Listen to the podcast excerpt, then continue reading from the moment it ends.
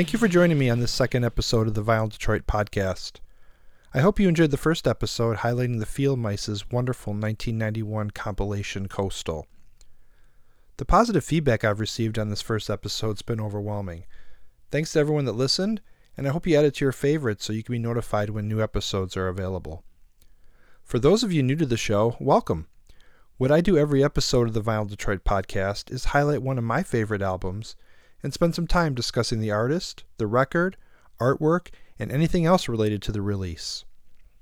All of this is in an effort to expose you to a record you've never heard that means so much to me and encourage you to give it a listen.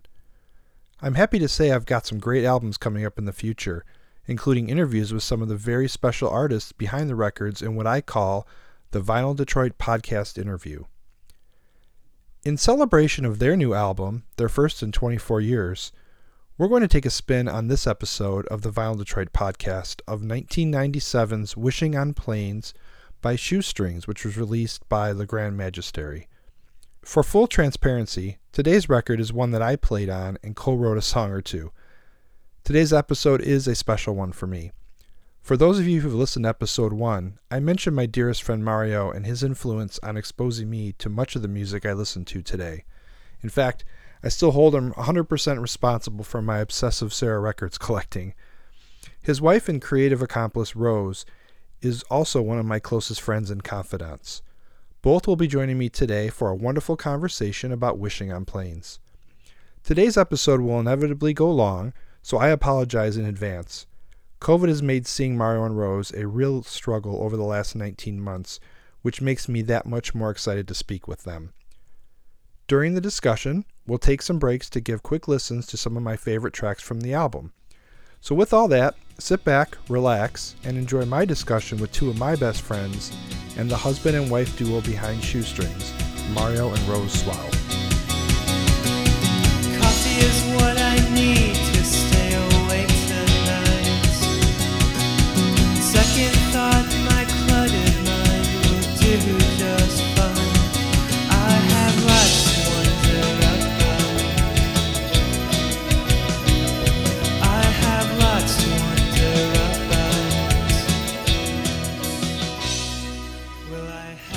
Just heard the first track from today's guests, Coffee, from 1997's Wishing on Planes by Shoestrings.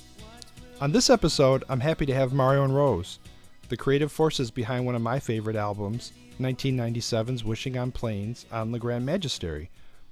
Thanks for joining me today, guys. Thanks, Thank Bry.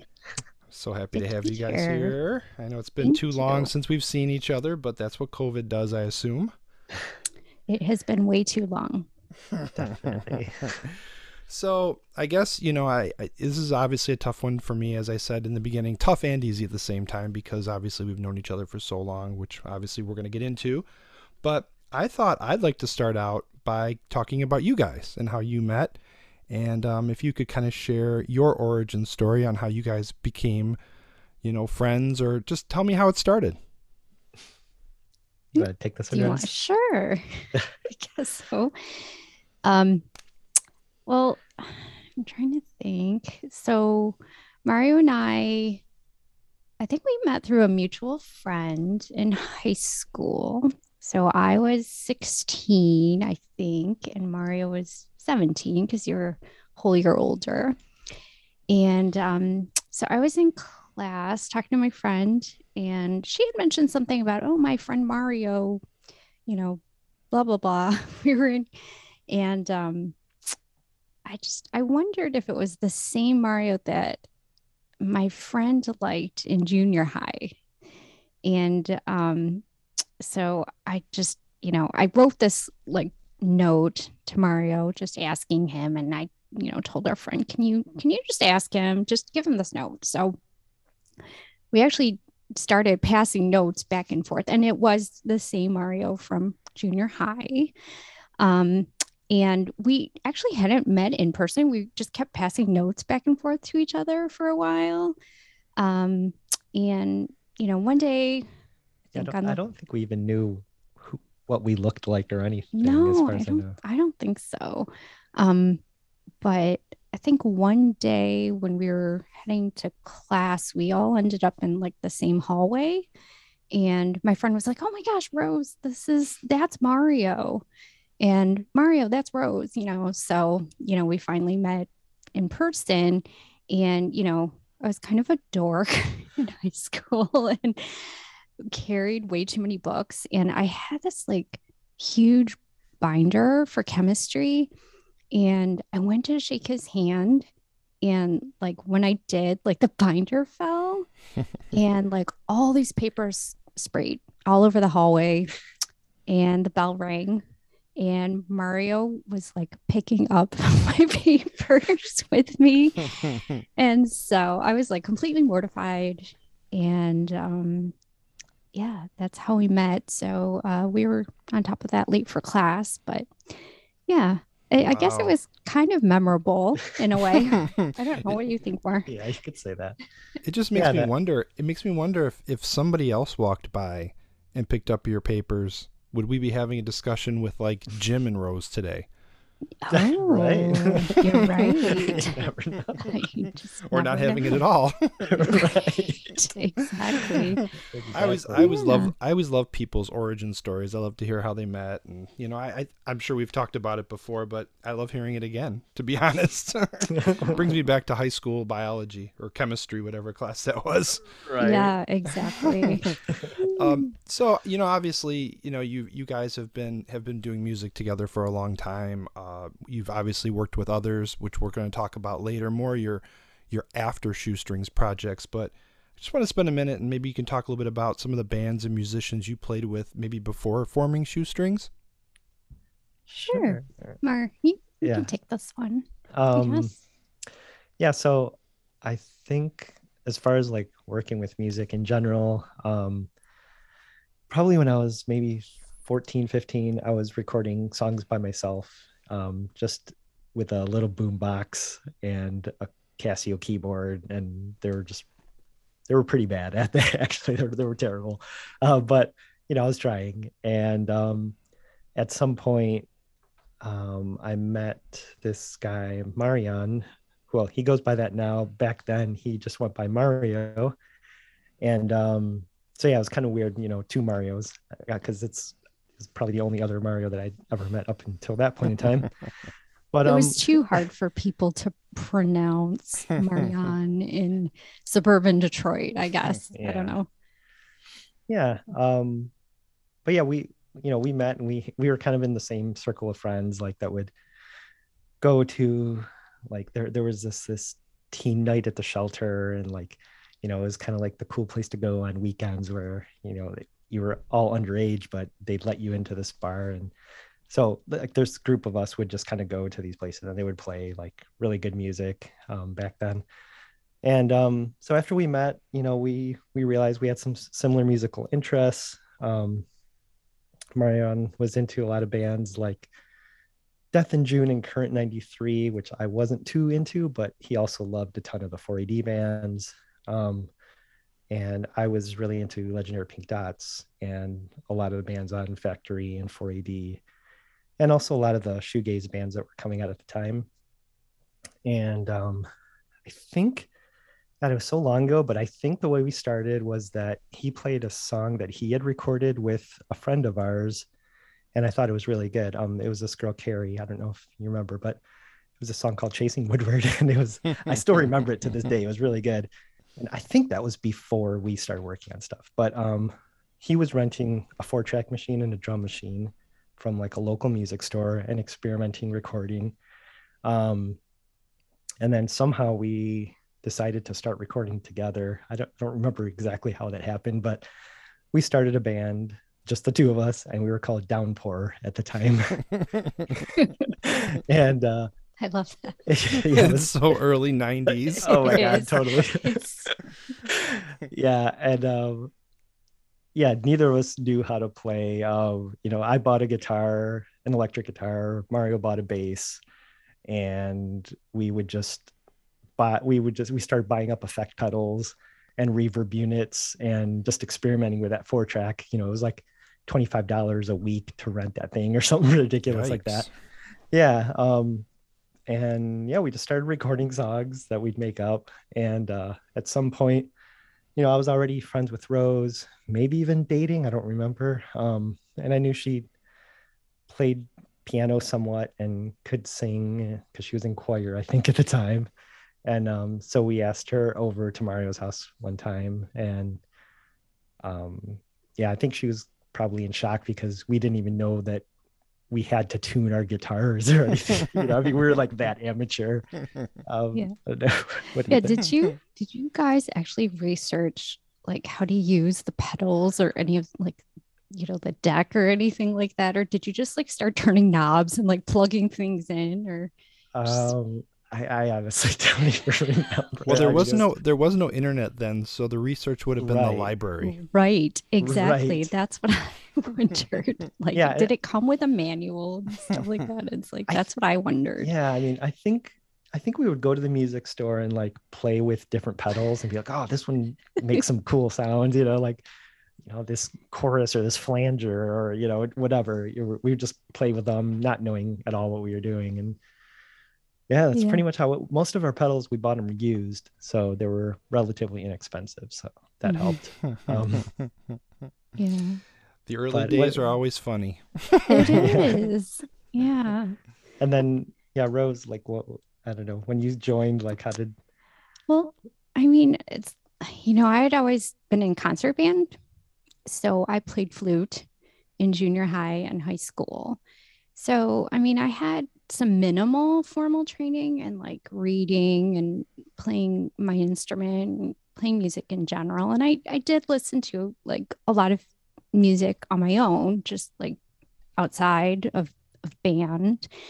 Um, but I mean, I, I think I pretty much taught myself how to play piano and keyboard. Um, but a lot of it was just intuitively coming up with like chords and melody lines and just things that sounded nice, you know.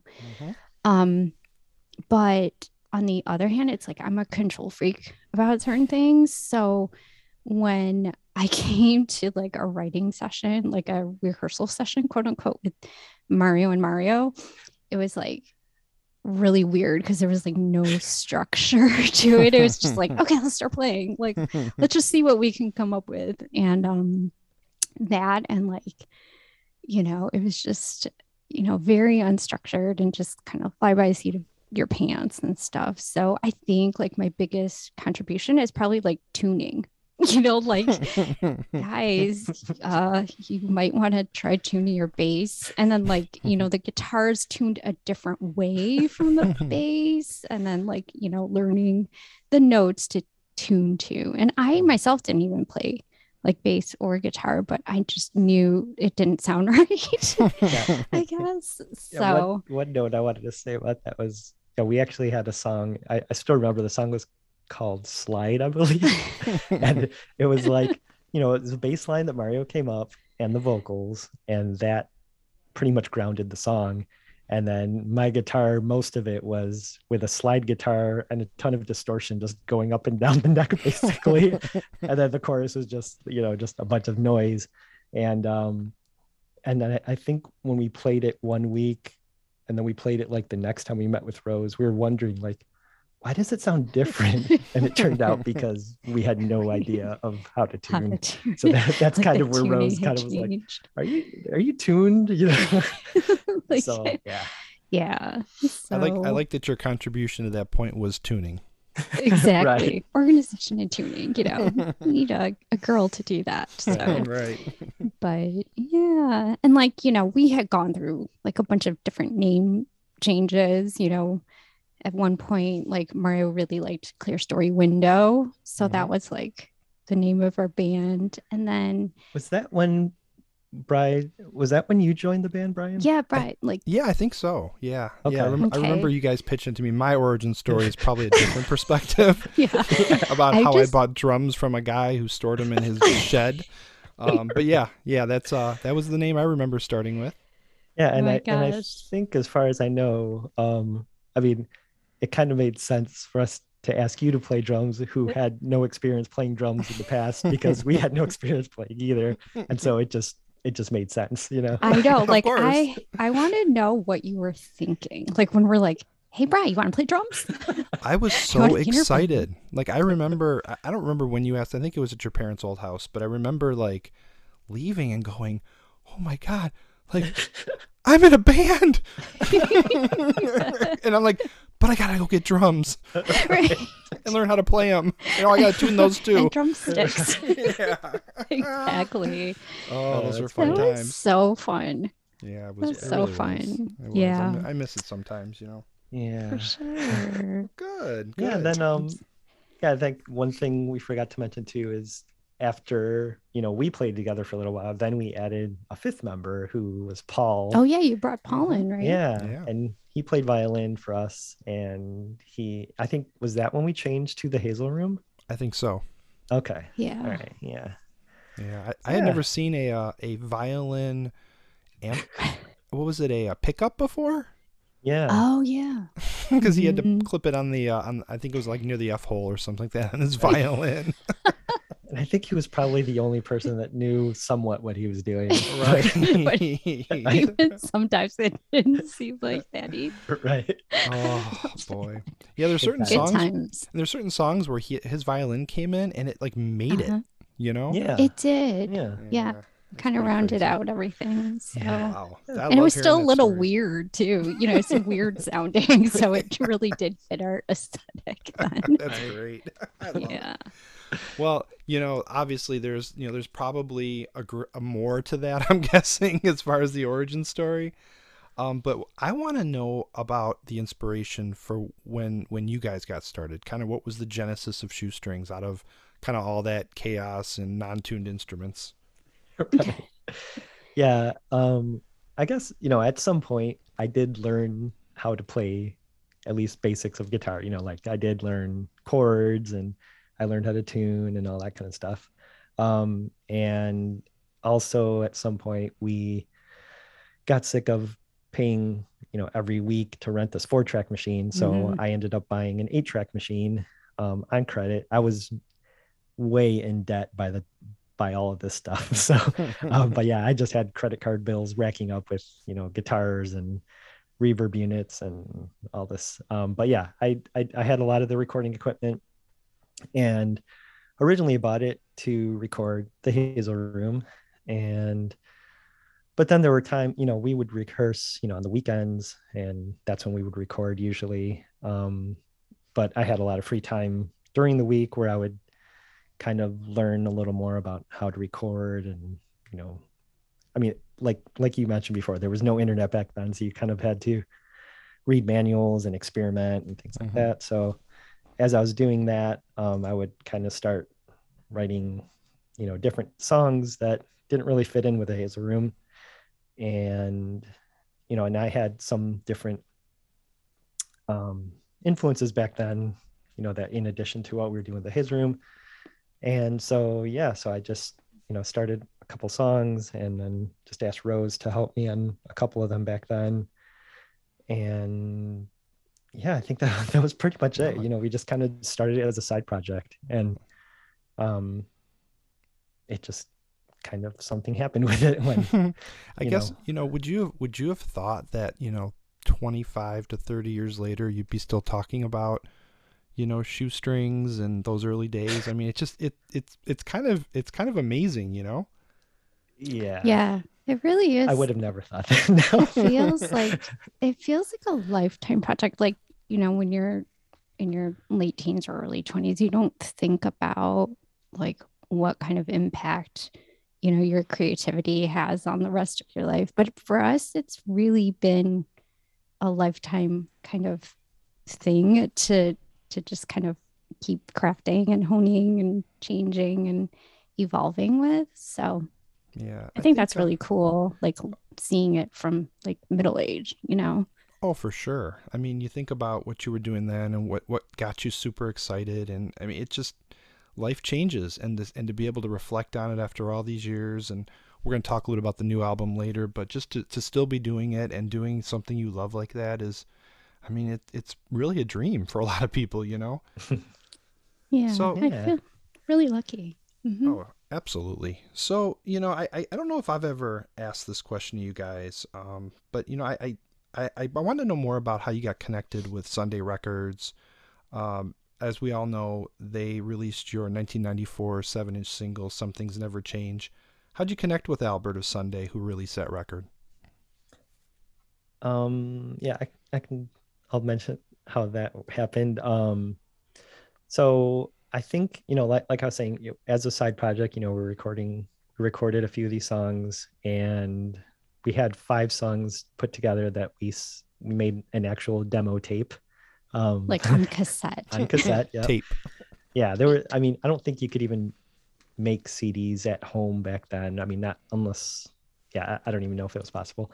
But yeah, made a demo tape, um, sent it out to, I think about five labels. I think we sent it to Sarah, um, Setanta, Elephant, Sunday, and I think Wah, who they, they released that Wah CD. Mhm. Um, and Sunday was the first to write back within a week. I mean, I wouldn't say it was like maybe five days. And he called me also. He left a message on our answering machine, which Oh my was gosh, really we were cool. totally dating ourselves. Cassette tape, answering machine. See, back in the day, there were these, these things you kids don't know answering how easy you have it. machine- right? Back in our day. Yeah. But yeah, he, he left a message on the answer machine and um, you know, he said that he really liked it. He wanted to do a single. And so I mean that that was we were like super excited after that because I was a big fan of Sunday at the time. Like they were releasing confetti and the fat tulips, they go boom, um, a lot of the bands that I really liked. And to me at the time they was kind of like the American Sarah Records kind of. Mhm. Um Yeah. and so yeah it was a really exciting time um the only i think the other labels that wrote back setanta actually sent back this nice postcard that Hmm. said you know thanks for sending you but it's i think it just said something like it's really good but it's not our style or something i don't know Hmm. something like that it was, it was nice but That's you know, I, they probably thought it was terrible Uh, but, and then uh elephant i felt really bad because elephant actually did write back but we didn't get it until two months later, I think, because they're in Spain. And so it took a while to get to us, but Yeah. by that time we already had plans with Sunday. And so that kind of fell through. Um, and Wah did write back also, which was really funny because he wrote back in crayon, which, is very, very Wah. Because I don't know if you've read the zines or anything, but if not, I'll have to show you one day. Yeah, That's funny. uh, good times. Yeah. Mhm. Yeah. Wow, man. I mean, think about it. Again, we're back to no internet, no email. We're like writing letters, stuffing envelopes, and putting Oh, yeah. stamps on stuff. You know. Exactly. Wow. I love that though. I love that we have those recollections, you know, For like sure. pre cell phone and like pre internet, pre, and then, you know, the after too, Mhm. and, you know, seeing yeah. the impacts of both. And And I Right, think I we mean- still have those like I still have the rejection from Setanta Oh, and yeah. uh, the letter from Luis at Elephant, which is which is really cool to keep. You know? yeah. So Yeah, I mean, you think about it. I mean, those those physical those physical pieces. I mean, you, you remember those forever, but you know, you won't remember the email that somebody sent you two hours ago. Oh, Right. no. exactly. Exactly. So much more personal back then. Yeah. For sure, for sure. So yeah. we got we got to talk a little bit about obviously the the connection, the start with Sunday. Uh, I'd like to kind of jump to the next phase as far as you know label relationship goes, and uh, I want to talk about how you met Math- Matthew Jacobson, you know, founder of the Grand Magistery, design genius, ex Third Man Records visual master, world renowned mentalist. I probably could have kept going forever, but um, want to, want to share how you came into uh, to meet Matt? Yeah, we can probably both talk about it because Yeah. we've known Matt for quite a long time now. Um, but I, th- I believe we met Matt through Keith Darcy, who um, was pretty involved in like the indie scene in New York, and um, we had gone to like the first Pop Fest, which was in in New York, and Yeah, you know. Because Rose and I, um, so we were both on this email list back then. You know, this is pre-Facebook. There was this thing called the Indie Pop list, and um, you know, Keith Darcy was on there, and he was like one of the biggest contributors to it. And yeah, back in I think it was like 1995 or six or something like that. They had this pop fest in New York, and it Mhm. was kind of like a meet of everybody that could make it from this indie pop list. Yeah. Mhm. I think So- it was Magnetic Fields. I think They they, headlined. Yep. Um, Jim Ruiz So, played. and- yeah. So it was really cool because it was like the beginnings of like I think the US kind of movement for indie pop. So um, you know, we got to meet a ton of people that we had just kind of known like by name. Um, and we were hanging out with Keith and you know, we told him we were from Michigan.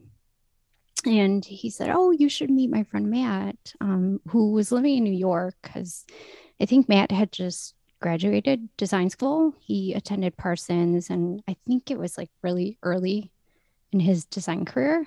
Mhm. So um, Keith was like, "Oh, you should meet Matt. He's really cool." Um, and so, And he's from Michigan too, Yeah. originally. Yeah.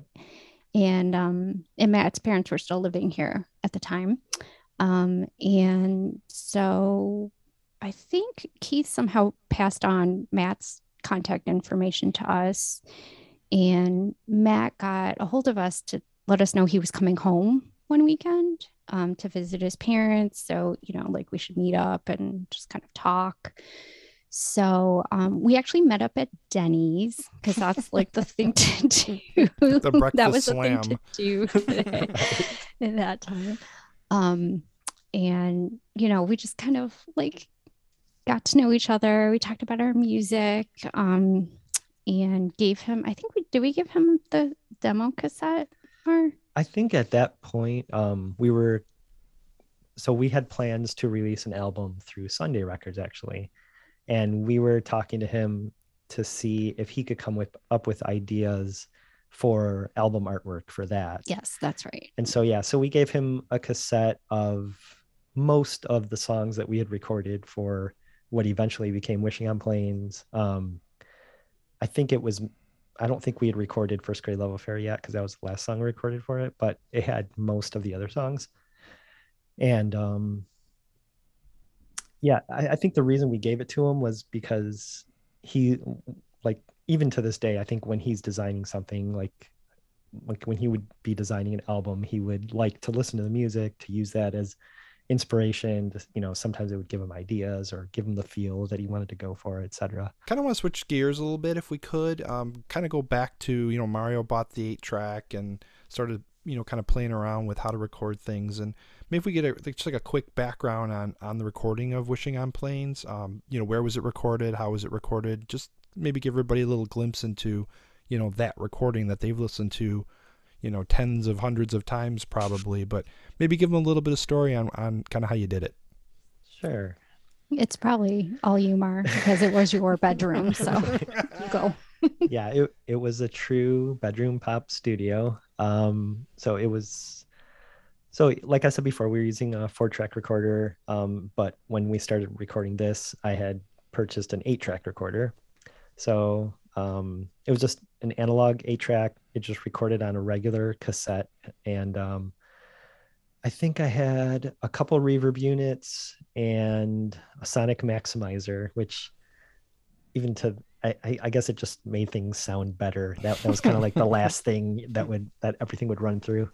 Um, but yeah, we just record everything in my bedroom, um, including real drums, as as uh, Brian can probably mention later. But Have a uh, little story about that nothing, I'm nothing sure too big do. but a little bit um, and then sometimes we would even record um, guitar or sometimes or vocals even in the closet because Yes. uh, Next to the sweaters. yeah we, we didn't have you know any sort of acoustic treatment in the room or anything and so um, just recording there would give us you know at least a little bit of quiet um, you wouldn't get any bleeding from the rest of the house.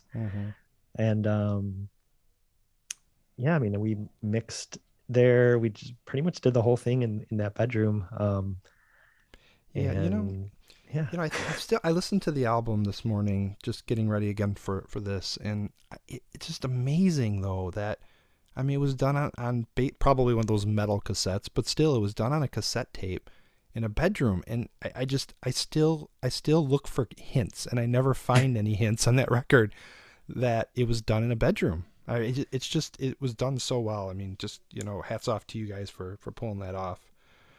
Thank Um. Yeah, I we mean, didn't know what we were doing though. you know, and I think so, and that's probably where the best the best uh, magic gets made. I think. Yeah, lots of reverb helps. and, and love sonic our reverb. and sonic maximization, whatever that is. exactly. um, Yeah. You know, one thing that always stood out to me about your work was really that balance between electronics and analog instrumentation. I just, I always love that, you know, in some songs, the electronics augment the analog, and then it's vice versa in others. There's a song that we're going to listen to next uh, that I think features, you know, some of the most wonderfully sequenced tracks partnered right up against analog bass and electric guitars. Uh, let's take a listen right now to one of my favorite tracks from Wishing on Planes, and it's called Smiles and Light. Let's fly away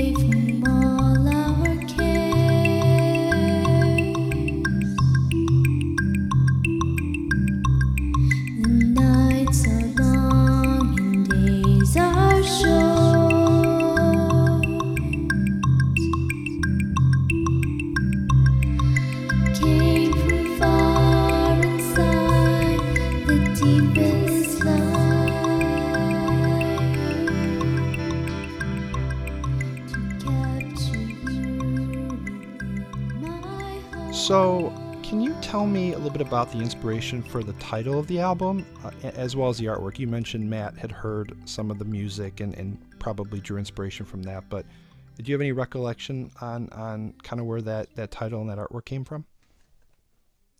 Well, wishing on planes actually comes from a line in the song Naked. Um, it's like, I have been wishing on stars, I have been wishing on planes to take me away. And I think that was like a line that Matt really liked. And so he actually found it and just Oh. kind of ran with like the aviation theme. Mm-hmm. So, um, you know, he's really, like I said, he's really great at brainstorming. So, like, you know, sometimes his ideas are like really far out or like they're kind of weird or quirky, but a lot of times they're like so brilliant. And you just kind of get on this, like, you know, trajectory of, you know, brilliance. It's really cool. So, um, sure. yeah, I mean, it's really important too because you want someone who can like visually represent what your sound is. Mm-hmm. And I think that's like Matt's super talent, you know, Mm. like it's just so intuitive, you know, to him. Yeah. You, you know, he, So- he nails it on, on, I mean, all of his releases just nailed the aesthetic. I- I just, every time I look at an album, I just had this like feeling. And then you listen to it, and then you look back on the cover, like, that was the feeling. Like, how do Mhm. you do that? I mean, to us, to me, who's just not that creative, uh, it's just, it, it's a, such a gift. I, I, you know, I wish I, had it. agree. Yeah, Totally Yeah. agree. pretty amazing. Yeah. So, you know, it's it's obviously it came out in 1997. You know, I've been listening to it personally forever, um, as well as I'm sure a lot of listeners today. Are- are- Does it surprise you that that people still hold that album so dear? I mean, I've just I've been watching online with the the announcement of the new album, and you know, people are super excited. I mean, does that surprise you? yes. Yes. it's like, it's like, it's, r- I mean, it's always really surprising to hear from people like not only just 25 years later, but far away, like, you know, in Indonesia or, you know, other countries. Japan, yeah. and they just are so sweet and sincere about like how much the album means to them and how they still listen to it and it still resonates with them and it's still touching and i mean i feel like you're doing something right if Mm-hmm. that you know that amount of time has passed and you're still affecting someone in some way. And i i think that that part is like the most rewarding for me. Mm-hmm. Yeah, and um, we've also one one thing that I find really surprising too is like we get younger people that write to us too, like kids as we like to call them. you know, like, everyone's a kid to us. Yeah, like someone in their like teens or twenties will write to us, and that that comes as a real surprise to me too. That you know someone young, you know, the younger generation would would listen to it. Like because you know when we listen to it now, we hear all the flaws and we hear the Mhm. parts of the album. Yeah, I can't listen to it. Yeah. Sometimes I just I can listen yeah, to Rose some has songs. a lot of trouble listening to it. I I still like I'd say 75% of it that Mhm. I'm still proud of. Um, Rose is probably more in the 30% range or so. I'd say 25 percent. 25%, yeah. But um, but yeah, it, so it it's yeah, I, I I'm really surprised when yeah, just the the younger people enjoy it. I mean, I love it, but it's it's it's pretty cool. Yeah. Yeah, there's no Um, doubt. You know, we uh when I when I posted, I think I posted it on Vinyl Detroit on Instagram, and I mean, I immediately got responses. I don't know if you guys saw them, but like, this needs a vinyl release. Like, how do we make this happen? I mean, I'm like, I'm like, this is like, you know, we're talking about an album that's 20 at the time, probably 23 years old, and I mean that that goes that says something. I think. I mean, it just it, it really means that you, you touched them in a, in a way, and it probably was at a time in their life when they needed it, and so you know i know for me it was it was that same way you know you mentioned earlier on a little bit about your influences and if we could maybe just spend a minute and maybe tell me about your musical influences each of you because i think that really helps to kind of set set the stage for for you know what what people have heard Yeah. Sure. I mean, I, I think a lot of our influence are shared influences are shared. Um, Mm-hmm. so they there's probably gonna be overlap, I think, in what we listen to. And, you know, even just at the time, like, you know, if Mario would find something, I would just parasitically like, oh, I want, I want to listen to that, you know. Um, but I don't know. I think at the time, if I had to pick some influences, I mean, definitely Saint Etienne. Um, for sure. I mean, they. I think Fox Base Alpha came out when I was still in high school. Mm, wow hmm And then, of course, Bragg. I mean, you know, 4AD, everything. You know, like this Mortal Coil and Red House Painters and Lisa Germano. Um, Mhm. I'd have to say, like, you know, everything but the girl for Mhm. sure. Um, kitchens of distinction for sure. And I think probably the beloved had a huge impact on me too. Mm. Um, and you know, you had mentioned like the uh, like incorporating the that electronic sound, and I think they had a really big influence on us because they had a really good balance too Mhm. of you know the acoustics with you know more synth based sounds. Mhm. So Mhm. mhm. Hmm. I don't know. What about you, Yeah. Mar? Yeah for me for around the time of wishing on planes i think um i was obviously influenced a lot by sarah records a lot of the sarah records bands like blue boys field mice etc um and then also factory bands like um the wake section 25 um even new order. I mean i loved everything by new order and they were a big influence too. Um and then there was another band called brian coincidentally. Mhm. And Brian was a huge influence. Um, Mhm. and I, th- I think, I think Brian probably gave me courage to even try to sing. Um, Mm. and because at the time, like, um, so he he had this album. I mean, in, in many ways. So Brian, the first Brian album called Understand, um, Mm. he recorded it all on an eight track, but it was, I think it was a reel to reel eight track Mhm. and um, it was just this guy Ken Sweeney, who um, I think he's Irish, and I'm actually friends with him on Facebook now, which is really weird and stuff, you know. But it's very cool. Um, but yeah, his his music, I think it was the way. So the, the fact that he recorded at home, you know, on an eight track was one thing, and then the way that he sang, like it was kind of like really breathy, and at the time when I would try to sing, it would sound terrible, but like I don't know. I think I was just I tried to sing sort of like that. I was like, you know, if I tried this, maybe I could kind of sound okay, you know? and so I, I want to say like that first Sunday single, you know, we had a song called Afterthought. And I mean, I'll totally admit I was ripping off Brian, you're just trying to emulate how he sang, but it was like I was still figuring out how to sing. And that was just a huge influence on trying to figure out for myself how to sing. Um, That's So- really cool. I didn't I didn't know that about him. You know, he he actually follows Vinyl Detroit on Instagram. Oh, okay, nice. so cool.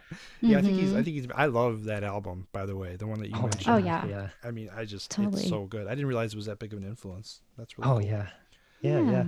Um, yeah, and then so I mean that that was all for Wishing on Planes, and then now for the new stuff, you know, it's like I think all of that still applies, like as far as those influences, but we've just added more to them. like Right. I A think- lot has happened in Yeah, 24 so- years.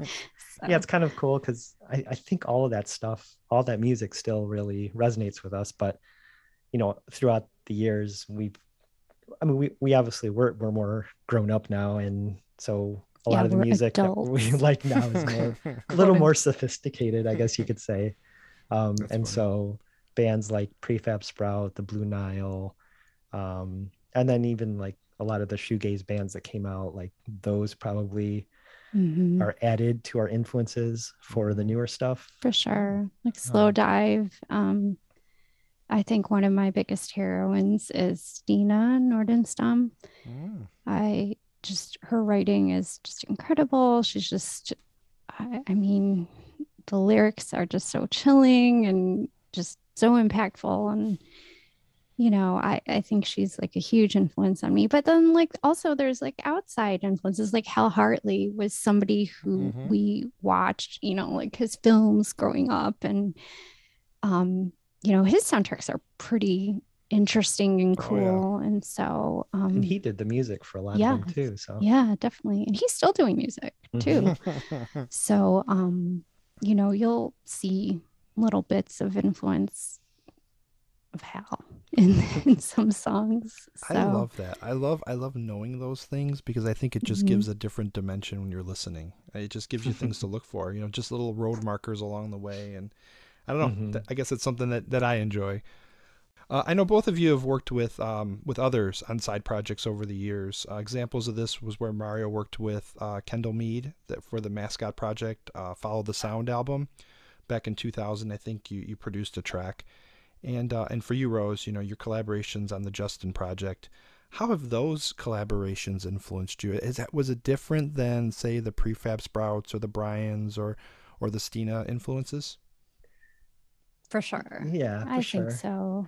Um, yeah, another another co- collaboration we had too was with Jim Ruiz. Um, I don't know if you're familiar with that one, but like for their second album, um, Sniff, Mhm. we did a cover of an Ellen Clapp song called "Something uh, Something Strange Happens," Cool. and um, so we he came to our house and we recorded that in our bedroom. Yes, And of course.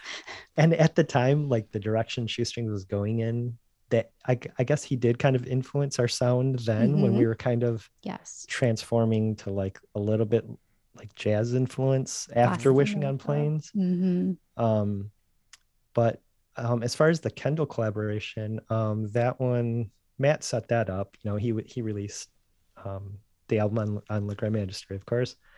And i think he might have even had the idea to record that cover. It's a steve tilston song. Mhm. And um, he just kind of suggested that to Kendall that um, he he could just see like us recording it together like that it would sound nice if we did it and yeah and I think it, it turned out really I think it turned out really good um and I love was re- Kendall's voice. yeah, I think your voices too. sound really good together too. Mhm. They're really nice. yeah, Yeah. it, was, it was a really, it's really beautiful. good experience and Now, um, she re- and she recorded that at your house, right? I mean, she came to like your Yeah. parents' house at the time and recorded it with you. yeah yeah and actually at that point the studio had moved to the basement so this was after wishing on planes and it was a basement Upgrade. studio yeah it was a big upgrade and um i want to say we only recorded maybe four songs or so once we Mhm. moved it down to the basement Mhm. um and that was one of them and um yeah it was a great experience and i just listened to it the other day um but uh yeah as far as influencing us since it was kind of towards the end of you know we, we took a break on shoestrings for a while and so i, I don't know if it really influenced us Mhm. because we really didn't progress that far past that but Sure. but still it was lot of fun. Yeah, you know, and it probably it probably influenced you even you know as you move forward on, on other you know one-off projects and things like that. Mhm. That that makes sense. yeah. So Yeah. And then Rose, did you? What What about Justin? Yeah. and- I want to ask you about that again because that that that that collaboration really intrigued me. so I'd like to hear more about about that if you could. Yeah. Um, you know, we had been in touch over the years, so you know, every once in a while we'd say, "Oh, we should work on a song together," and you know, just in passing, and never really knew if anything was I mean, you and Johan. Oh yes, Oh, okay. Johan. Sorry, Johan and I.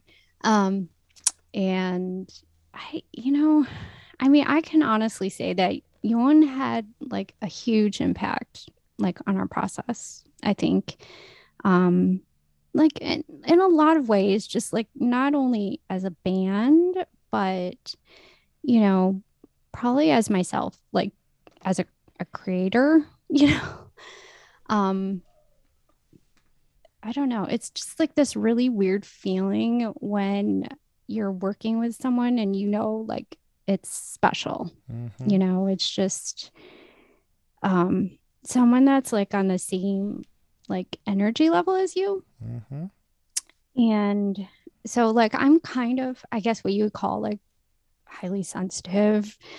And um so everything affects me like things people you know people say and things people do. It's just like i absorb a lot and i Mhm. just really need to learn how you know like what what resonates with me and what doesn't. And you know what am i learning? Is this good or bad? You know like Mm-hmm. why am i letting this person into my space? You know?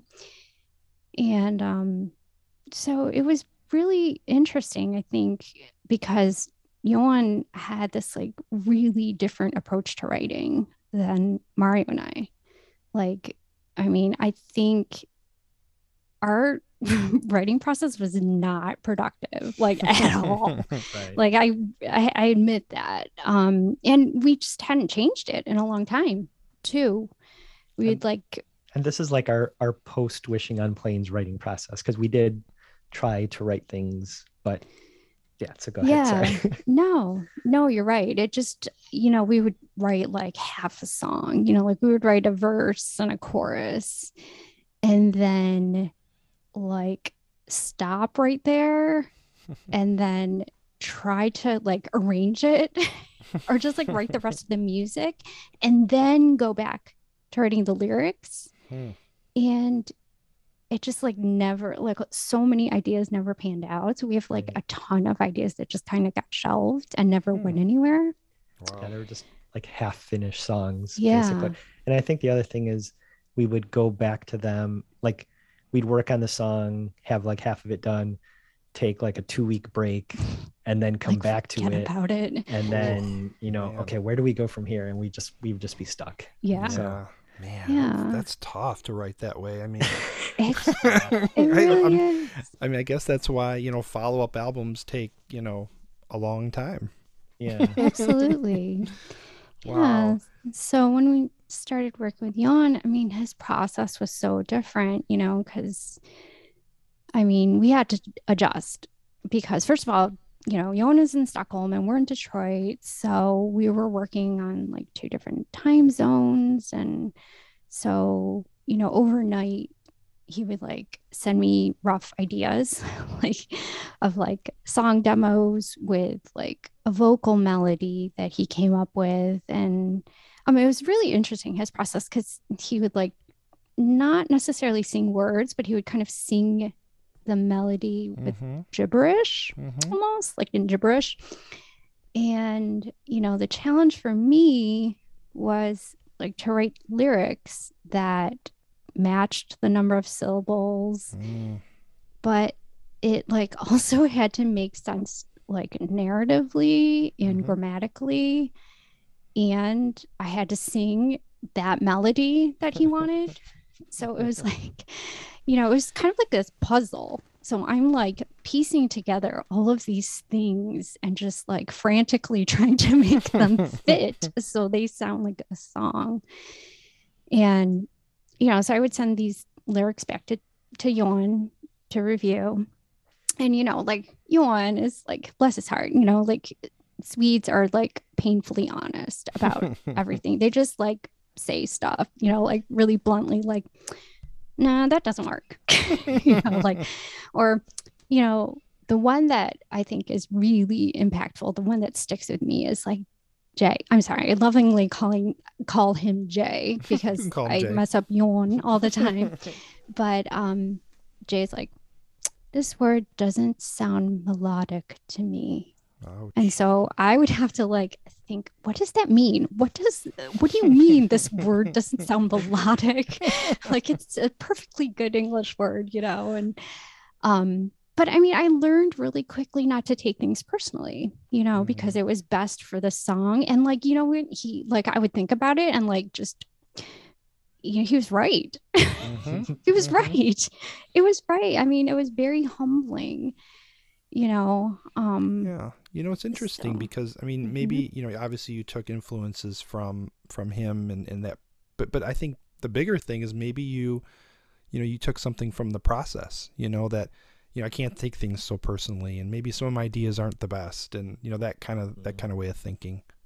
Oh, Yeah. absolutely. And I mean, Yeah. in many ways, like I always call him the catalyst for us because, um, you know, I learned so, I mean, Mario and I both learned so much from that process, Mhm. you know, like, I, you know, learned how to stand up for what I believe in and, Mhm. um, you know, that I could meet the challenge and, you know, I could do things in such a restricted way, but in like also the opposite way. It was like really freeing because I'm like, oh my gosh, I can do this, you know, like, so I'm like really grateful for that. But I mean, I, it definitely changed like how we record vocals, right, Mar? I mean, Yeah, for sure. Um, yeah, because when you know I was recording the vocals for Rose for Justin, and I was sort of like her vocal producer at the time, you know, because it was like there are certain things that while you're recording the vocals that you can't hear, and like Mhm. I would hear them and I would tell her, you know, like maybe she'd be lagging behind the beat or I'm really bad at timing. I admit it. yeah, just things like that. Or like maybe she would sound like low energy or Dead. you know, or something. you know, Things like that. Or, Sure. you know, maybe um we would have to a lot of times figure out what key would work best with Rose's vocal. Mm. And so we would try the song in different keys and so things like that. And and then, you know, that translated for the our new stuff because when I would record vocals, Rose would be my producer then, and she Mm. would do the same thing for me. Um, so yeah, I, I mean that was a huge Yeah. change in how we were doing stuff too. Yeah. It was just like this flip of a perspective, you know, and Mhm. it, we needed that. I think we Mhm. just, it was not working what we were doing. And so, um, you know, I give Johan 100% credit for that, which he'll probably admit that it was his it was his plan all along but but yeah so that was really good No, I Mhm. think I I mean, it sounds to me like you, you you know you both came away from you, you know your collaborations with different things, but you know hopefully you brought them together and and were able to use them on on the future tracks you worked on. At least I, that's what it sounds like to me. Yeah, for sure Yeah. So I guess um, you know we're gonna take a listen to another track now from Wishing on Planes. Uh, this is called Timeline, and I, I've always felt that it showcased Mario and Rose's intertwining vocals over a really really solid beat. Uh, you know, accentuated by wonderfully atmospheric synths. I'd like to give uh, Timeline a, a spin. Some days are like postcards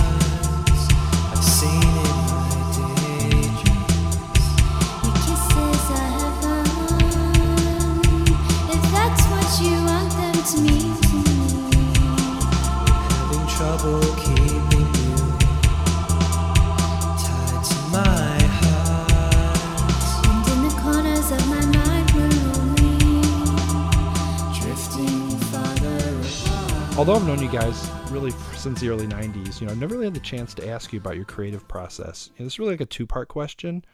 Uh, you know, what was the creative process around the songs on Wishing on Planes? And then second is, how has it evolved over the years? You know, and I guess when I'm at, because we've talked a little bit about some of those things, but, you know, I guess when when, when you guys got together to, to write songs for Wishing on Planes, just you know, take me through. I mean, was it done acoustically first, or or, or was it done on the piano, or or some other instrument? I mean, kind of how did that work? And then fast forward to the new the new album, and and how does it differ? Okay. Yeah, um yeah, it's weird because I'd say the process from Wishing on Planes to the new album Expectations is it's like a complete 180 from each Mm. other. So Mhm. I what I agree. mean, um so I, I guess for, for Wishing on Planes, most probably 90% of the songs would start with me coming up with the basics of the song on guitar. Um half the time I would write the lyrics too, uh, basically the songs that I would sing Mhm. and then um and then we flesh it out from there uh the songs that rose would sing you know she'd usually write the lyrics for and um and that's pretty much what it was it was just you know Mhm. I, I had yeah i would just come up with the basics for it and then they would just get built based on that Mhm. um for expectations it's like i mentioned before it's it's the complete opposite it's reversed um Hmm. rose usually comes up with the basics of the songs and the lyrics and then we finish writing them together and producing it together so Mhm. Hmm. yeah it's really Mhm. interesting that we've changed roles Yeah. like that again, I think our process is different in that we try to write the entire song, like, or the act- actually the entire idea for the song all the way through, and then go back and and write lyrics. Um, but a lot of times they're they happen simultaneously Mhm, too. right. If it's it's it's just a weird thing that happens when you're in your flow, quote unquote, because they just kind of organically like the songs kind of write themselves. It's Mhm. very strange, like when that happens, but it's so cool too. It's like the neatest feeling. hmm Yeah, and I think um for a lot of the songs on Expectations, our new album, um it's I mean some of them were like Rose would just come up with a melody for a vocal, not even a full song and and then we would do the music together too. Like it's not exactly the same for every song. Like we had a couple different approaches. Um but yeah, it's it probably is 90% Rose starting out now versus 90% me starting out and wishing on planes. It's just, Hmm. so that's Yeah, that the makes me ex- that makes me excited to hear the new album too. I mean, I've only heard the the three tracks that have been released, but I wonder if it's just I want and I'm obviously you guys know, but but the rest of us don't. But you know, if we were to put them side by side, I wonder if we'll we'll feel that difference. You know, that's that's interesting.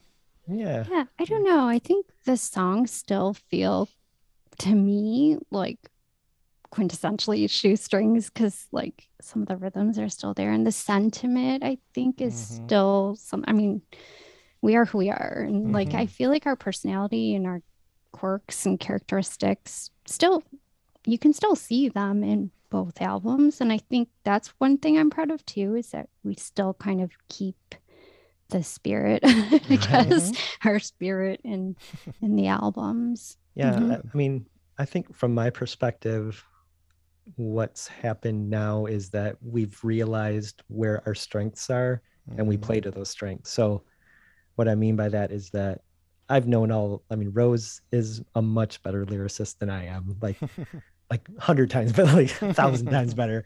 And so it totally makes sense that she would be writing the lyrics now rather than me trying to stumble through them. And, uh, Oh, thank you and then on the reverse, you know, I'm Yeah, I'm horrible at more timing again. technical. and so I think like Yeah. you know, I do more of like the engineering and mixing and yeah, so I For think it's kind of like we just kind of play to our strengths now. Yeah. Mhm. And- that's good. I think we know when to kind of bend too, whereas when we're younger, it's like you're very stubborn and you just know what you want and Mhm. you won't, you know, kind of play nice with that other person. And ha- I mean, having known each other for so long and like learned a lot of things together, learned what works, learned what doesn't, like that is something that you don't have when you're young. You Mhm.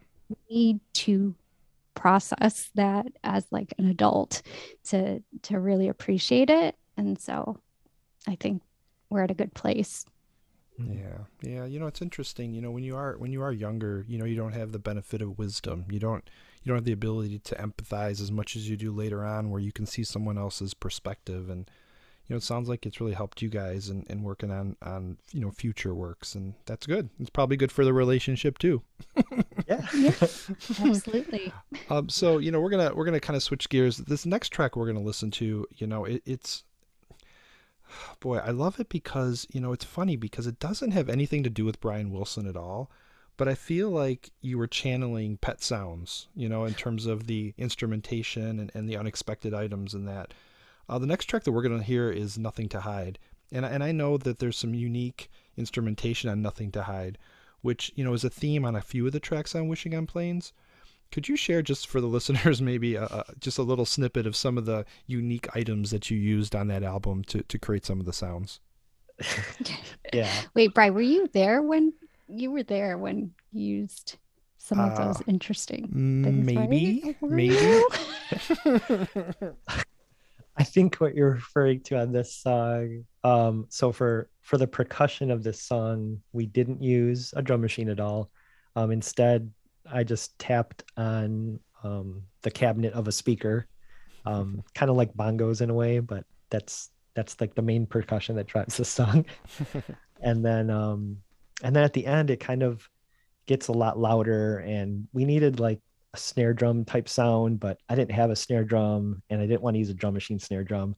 And so we had this big um, metal tin that had popcorn in it. And uh, I think we got it for Christmas from somebody or something like that. I don't know. But it was just a big tin and it sounded, it had this really loud metallic sound when you smash on it with a, with, you know, uh, a drumstick. And um, so, yeah, that, that became the snare sound for that song and uh yeah You I know, think those are probably Yeah, and and I I think I was there for one of them. I'm not sure if it was the speaker cabinet or the tin can. I think it was I think it was the speaker cabinet, but when I heard Uh. about the tin can, I was like, "Whoa, you know what? Now I hear it."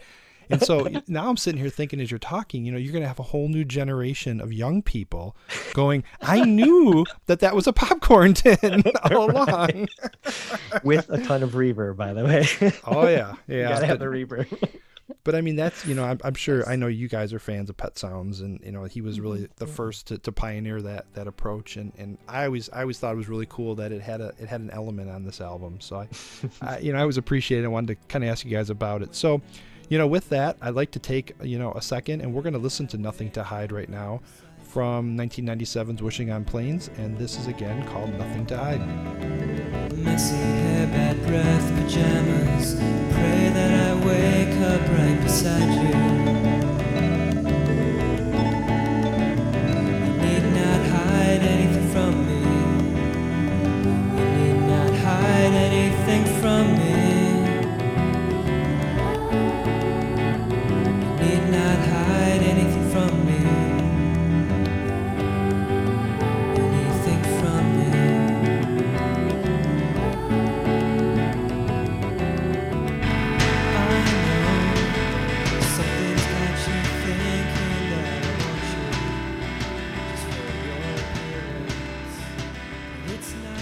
So as we get near the end of the discussion, I'd like to take a second and talk about the track "Naked." You know, of course, it has a soft spot for me, um, not just because of my killer drumming, because but because I know the origins of the song. Uh, you know, could you share kind of how this track was conceived and, and really how it was expanded for "Wishing on Planes? Yeah, that, that was for the Hazel Room, I think, originally, right, Mar? yeah yeah i think we we originally recorded it as a song for the hazel room and i think we actually yeah it was it was pretty much an outlier as a hazel room song because um I don't even think it was a full song. right it was only a minute and a half long and it was one of the few songs where Rose sang lead on it. And it also was probably the only song that was not written by Mario. You know, the um and so I mean we played it as Hazel Room and you Mhm. know we but it I don't know, to us it didn't never fit in, I guess. I mean Yeah, but I we were, think we were it- kind of quirky anyway. So It was. I mean, I think it sound it just the sound of it wasn't as dark, you know, Mhm. like or experimental as what we were doing. um, for the Hazel Room. So, um, you know, it just I think it felt more. I don't know, more twee at the time, or I guess. To Uh, yeah, yeah, and, and we and we actually did record it like i said in a in an in a real studio with the hazel room That's right, um, Brian. Woodshed studios.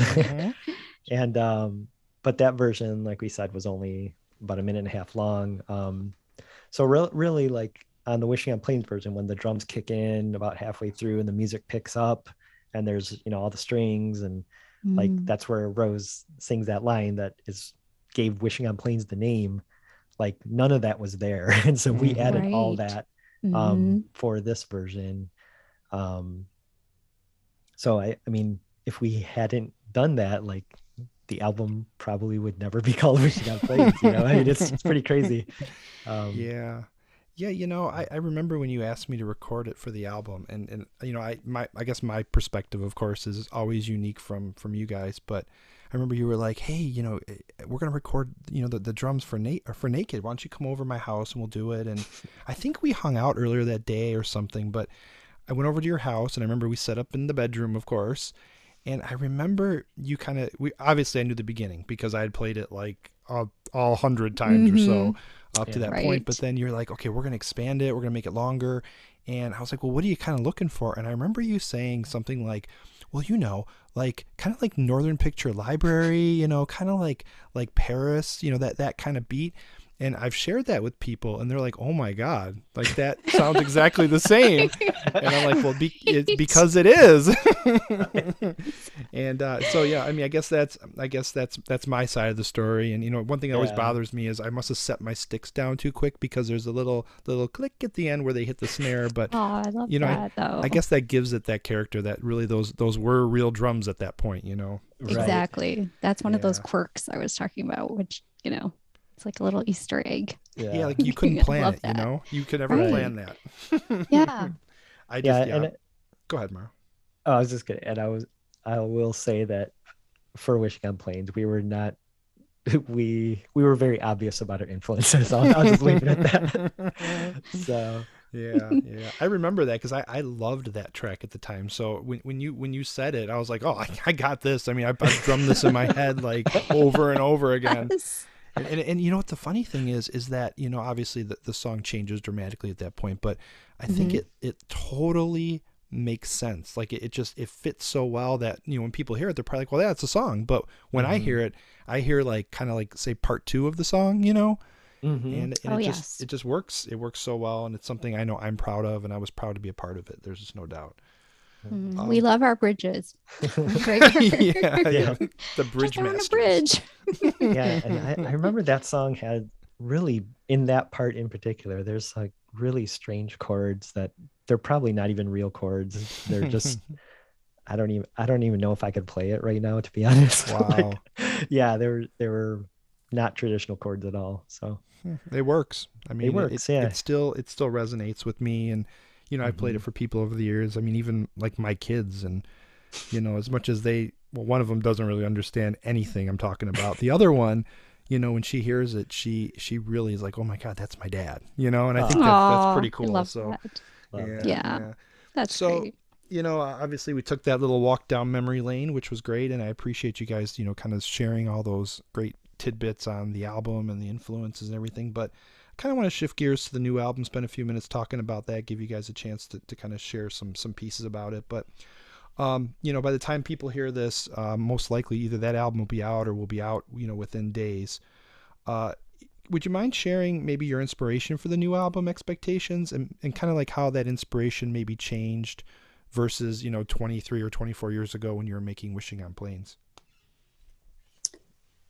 I mean, I don't know if we had like a specific central like inspiration for the album because we were just kind of in this zone. So we were just kind of writing and wanting to stay in that flow and just they just I think organically sounded consistent, which is Mhm. kind of strange for us for that to happen. They just kind of all came together um, and had the same kind of characteristics um, we were talking about. But I don't know. I mean, I think maybe the common thread narratively about all the songs are there a lot of songs that are about people looking back at things, like Mhm. looking at things in the past that have already happened and just seeing things with like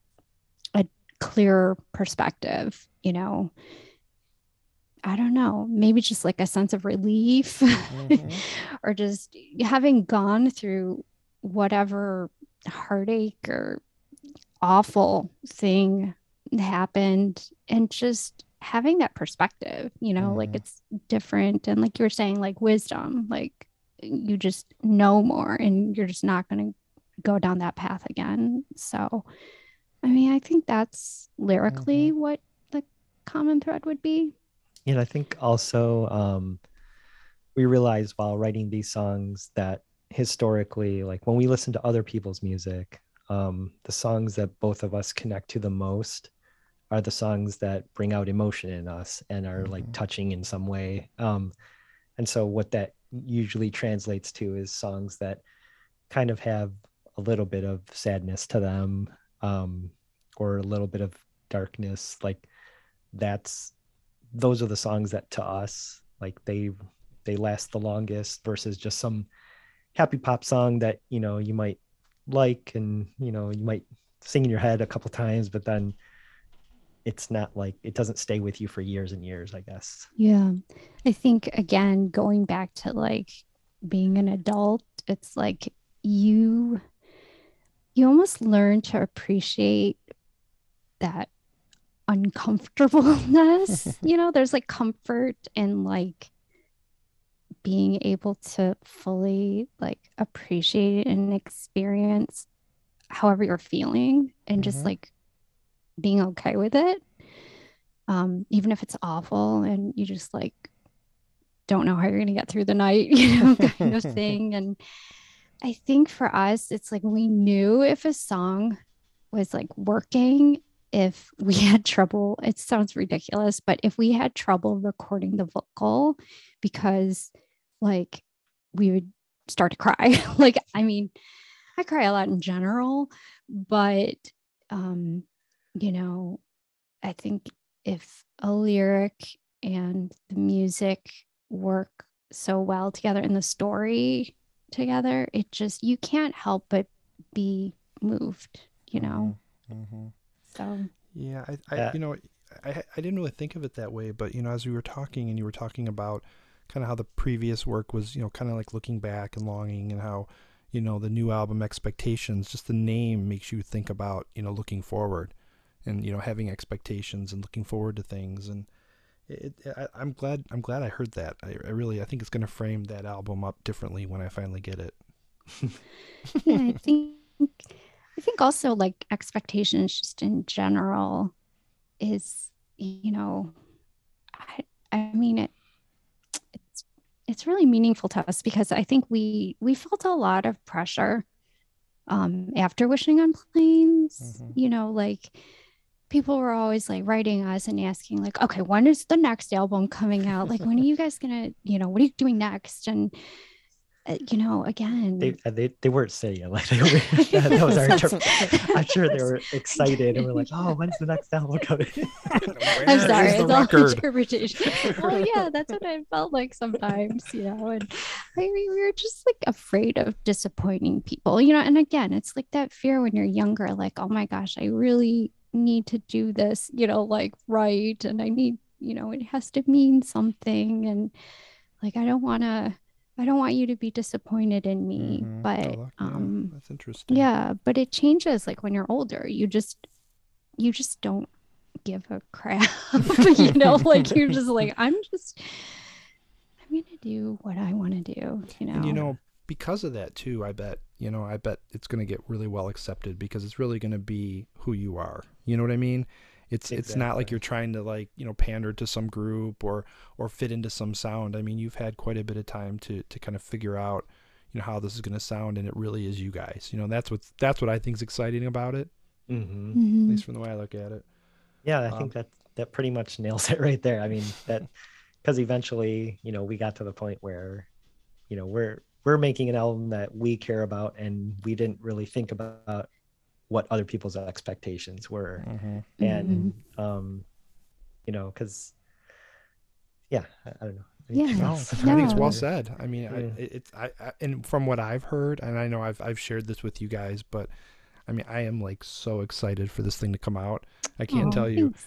Um, you know, I was even looking on Bandcamp. I'm like, oh, so is it shipping on the fifth, or is it? can I expect it on the fifth? so, I'll be I'll be uh, streaming it first until the physical media shows up. Uh, That's but so you know, nice. I guess you know I'm- I'm going to kind of close it out here today. Uh, you know, I wanted to obviously thank you guys so much for spending the time. Uh, I know you guys are busy and and you know you didn't have to do this, but I really appreciate it. I appreciate you sharing your story. I think you know those that that take the time to listen to this are really going to get a totally different perspective on you guys, and and definitely appreciate what you've done so far. And you know, I I, I I've known you guys forever, probably since high school. Um, mhm. but there's things I learned today, and, and I'm and I'm sure that those that you know maybe aren't as close to you, they're going to hear this, they're going to go, "Wow, I had no idea about that," and or or, or it's going to be like, "Oh yeah, I knew that all along." So I think that that's pretty cool. So you know, I thank you guys for taking the time, and, and I guess I kind of wanted to just share with with those that listen, you know, a little bit about expectations. Obviously, it's coming out November fifth. Uh, it's coming out on Shelflife, which is very very cool. Uh, I'm not sure I can pronounce your European label, uh, Discos de Kirlian. Uh, Close- said that's like a close, true, yeah. Said like a true Discos American. Tequilian. There we go. That's yeah. close, Brian. Yeah, and then uh, I've been stressing out about that all day. And then, um, you know, Fastcut Fast Cut Records in Japan. Uh, it, it's actually available right now to order on CD. You can also order. There's two different vinyl variants. I think those are coming out next year, um, due to pressing plant demand. Uh, I've heard that's terrible, but you can get all the physical media over at shoestringsofficial.bandcamp.com. Uh, I would suggest everybody who listens buy at least one copy. Uh, I know I shared with you guys that I bought one of everything. In fact, I might have bought two of a couple things, um, but that's okay. Maybe maybe we'll do a giveaway one day. Who knows? Um, but it's also going to be available, as far as I understand, on you know kind of all the common streaming platforms as well. So again, thank you guys for joining me. Thank you for spending your time and telling me the story, and I will talk to you guys soon. Uh, thank, Thank you, you so for much, having Brian. us, Brian. Absolutely. So, you know, as we as we close it out, um, I do wanted to share, uh, you know, one track that we did talk about a little bit ago. We talked a lot about it, but I haven't really played it yet. Uh, this is the track that is again one of my favorites. Again, not because of the killer drumming on it or anything, but it's really the second from last track on Wishing on Planes, and it's of course one of my favorites. And this is Naked.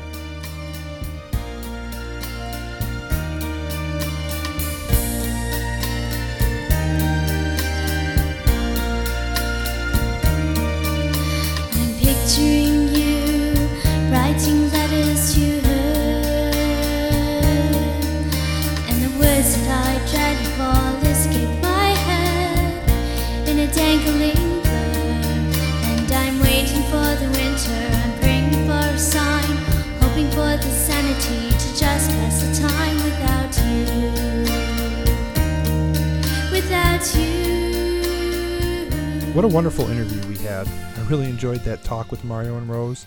And yes, I was right. I knew this episode would go a lot longer than I thought.